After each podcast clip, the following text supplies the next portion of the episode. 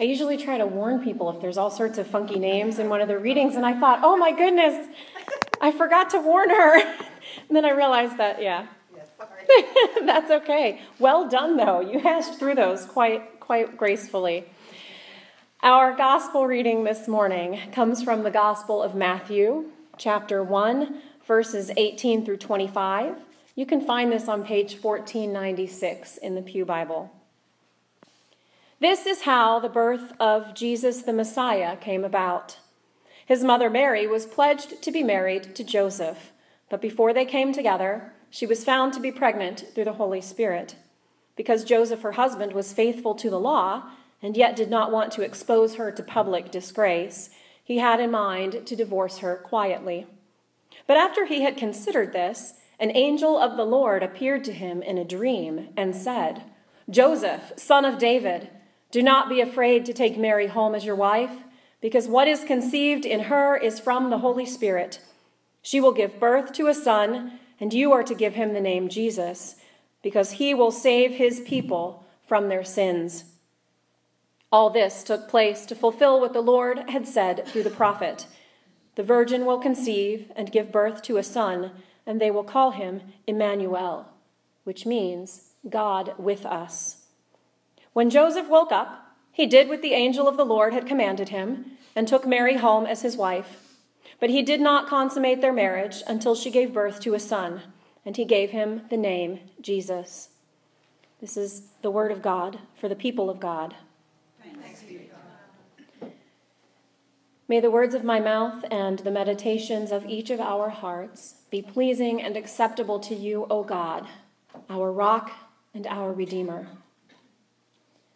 It probably comes as little surprise to you all that Advent is a big deal in our home. Recently, we were invited to an Advent party at somebody's house, and I cannot tell you how exciting that was. Um, a little girl asked to turn on Christmas music, and the father of the house said, No, it's not Christmas yet.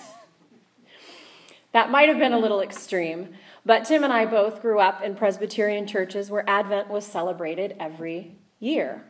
And so now in our own home, we have an Advent wreath. We take our time getting the Christmas decorations put up. In fact, we just got our tree put up last night.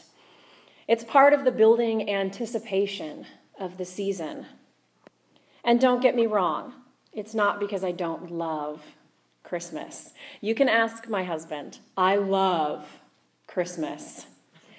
I love the corny music on the radio. John Denver and the Muppets Christmas album is my favorite one. I love the sparkly decorations. I love giving people presents. But there is just something so special about taking that time to gear up for that excitement. The season of waiting and preparing makes the moment when Christmas bursts forth into the night with candlelight services and peace on earth, goodwill to all, that much sweeter. This fourth and final Sunday of Advent, we are all chomping at the bit to get to the Nativity. Even Advent loving me is chomping at the bit to get to the Nativity. We have been waiting for weeks. It's especially difficult to hold back this year when we have the longest possible Advent celebration having to wait until Saturday night to come back together again for our Christmas Eve service. That's a long wait. And with this morning's passage from Matthew, we are almost there, but not quite. This passage talks about the virgin birth, but it's not really about Mary or about Jesus' birth. It's not so much a birth story. We still hold off on that for another week yet. Today, we take a look at the human man who took in Jesus as his son, the man Jesus called Daddy when he was growing up. Today, we lit the candle of love, and here in Matthew, the gospel writer tells us that love is hard and it's not always predictable, especially the sort of love that God has for us. This passage one of the very few that tell us much at all about Joseph's character, is about Joseph's response to God's call. It's also not just about how great Joseph is. as in most call stories, God calls on someone who doesn't have it all figured out just yet. On all the Christmas cards, Joseph and Mary have giant, shiny halos of light around their heads, but they had to grow into those halos. A little background, perhaps, on this passage is helpful to understand Joseph's predicament and his response. According to the law set forth in Deuteronomy 22, if a young unmarried woman was found to have committed adultery, she was to be stoned to death. In fact, even if she resisted, she was to be stoned to death for not having screamed loud enough to be rescued. That sounds pretty harsh. I have a feeling most of us in the room have at some point in our lives known someone who unexpectedly became a parent as a teenager. It's a story even older than the book of Deuteronomy. And thinking about that person in your life perhaps puts into perspective the severity of what Deuteronomy says about Mary's presumed situation. It was dangerous. By the time Joseph was planning to divorce Mary quietly, the penalties had been softened a bit from the time of Deuteronomy, but they were still pretty harsh. If Mary were found to be pregnant while still betrothed to Joseph, the penalty was a public trial for adultery and still possible stoning. And for Joseph, the punishment would be serious shame. Joseph was already, at least in part, responsible for Mary's care. They weren't actually married and living together yet, but a betrothal at that time was legally binding. The only way he could get out of it was by divorce. But Joseph was a good man. Rather than make a big fuss with a formal adultery trial, as was fully within his legal rights, he decided to be kind and loving to Mary and to divorce her quietly. This would save both of them a scandal, and it could possibly save Mary's life. At the least, it would save her a great deal of public shame.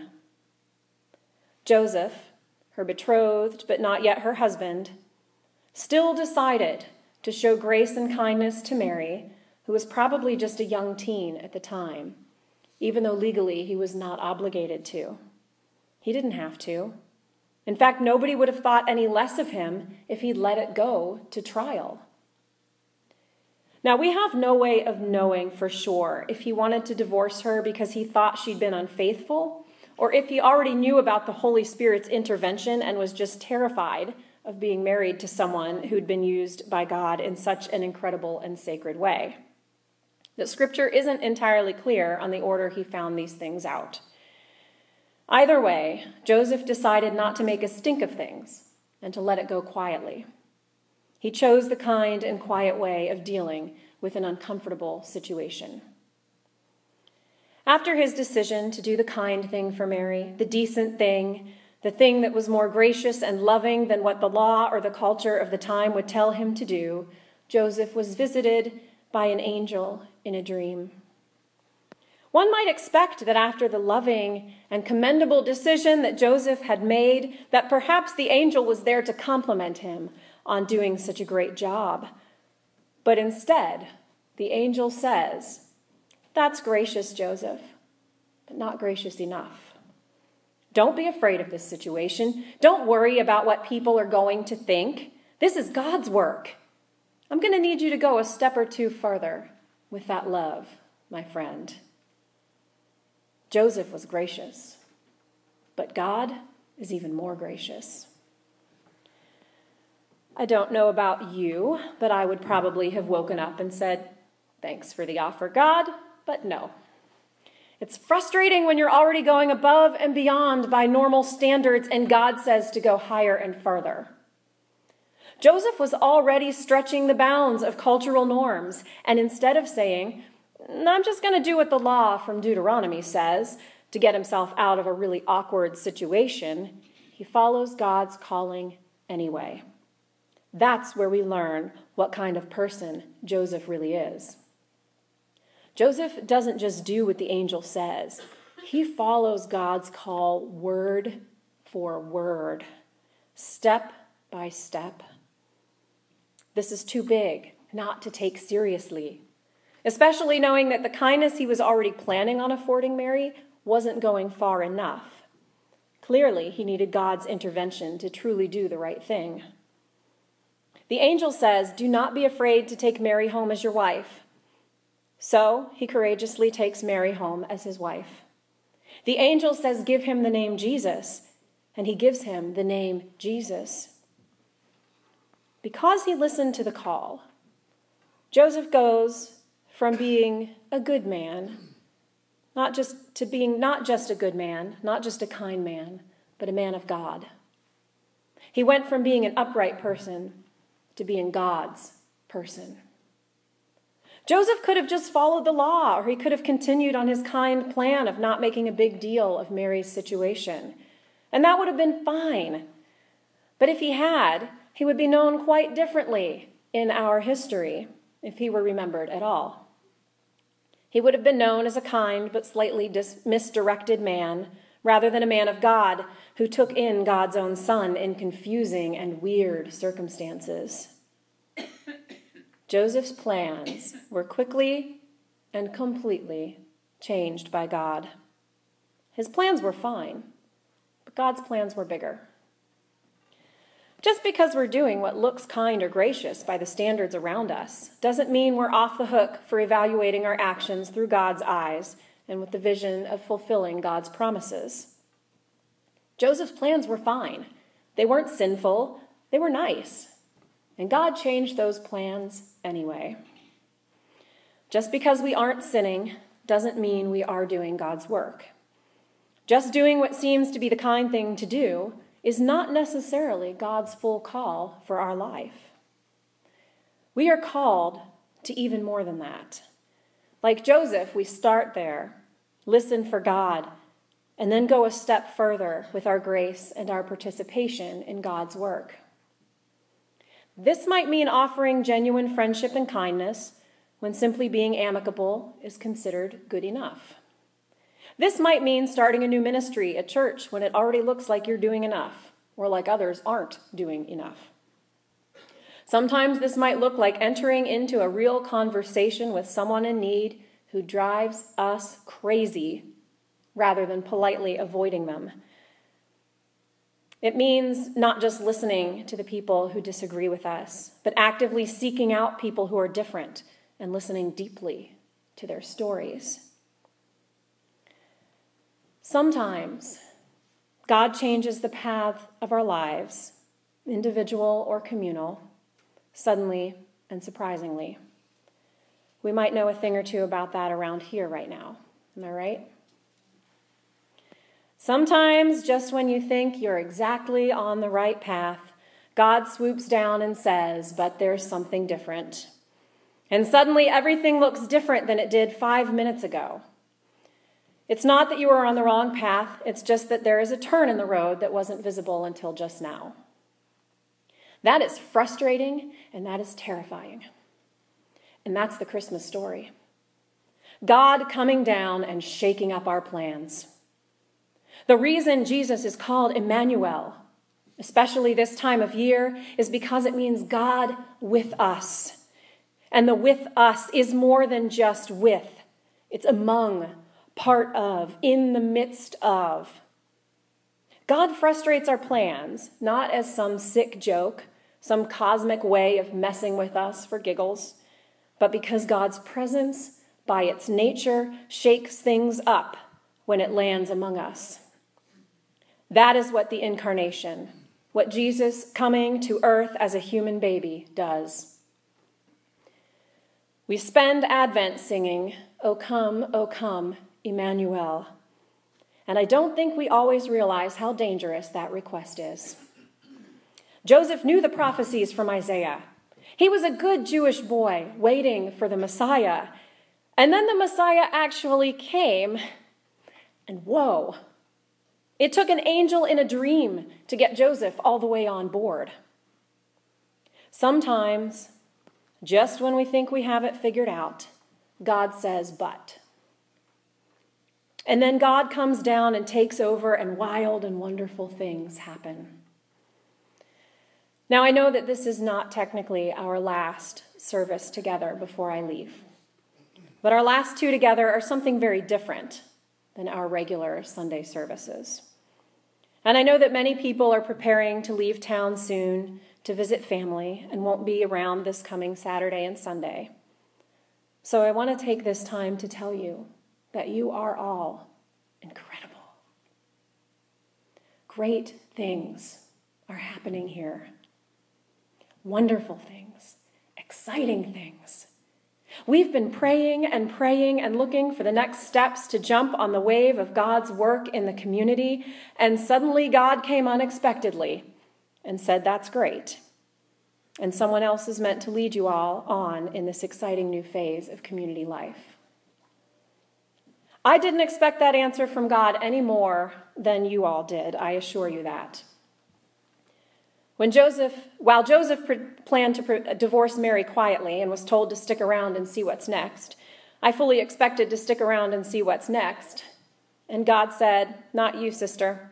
I've prepared someone else for that part of the journey here. It's time for you to go help another congregation figure out what I'm up to in their community. I pray that we are all able to continue following the call of God in our lives as powerfully and as diligently as Joseph did. That we might follow God passionately, not just doing the right thing or the kind thing, but doing the God driven thing. It's hard and it's scary and it's often shaky and it feels like working without a net. But I've seen you all weather hard and shaky and working without a net.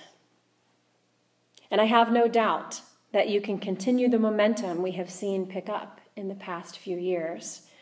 I have no doubt that if you look and listen carefully, you'll find that God has already prepared someone who will be just as blessed and honored to call themselves your pastor as I am and always have been. I wonder if the Apostle Paul felt this way whenever he was called away from a church he'd spent a few years with. You can see the tenderness of his relationship with the church in Rome in our epistle passage today. He opens up this letter to them by saying, To all in Rome who are loved by God and called to be his holy people, grace and peace to you from God our Father and from the Lord Jesus Christ.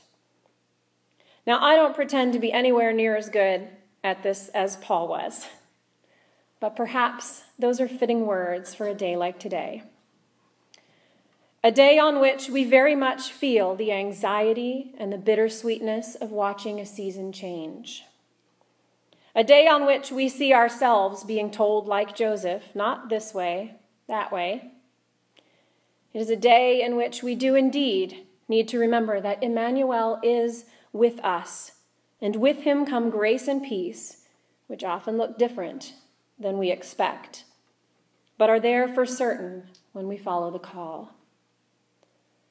So, friends, to all in liberty who are loved by God and called to be his people, grace and peace to you from God our Father and from the Lord Jesus Christ. Amen.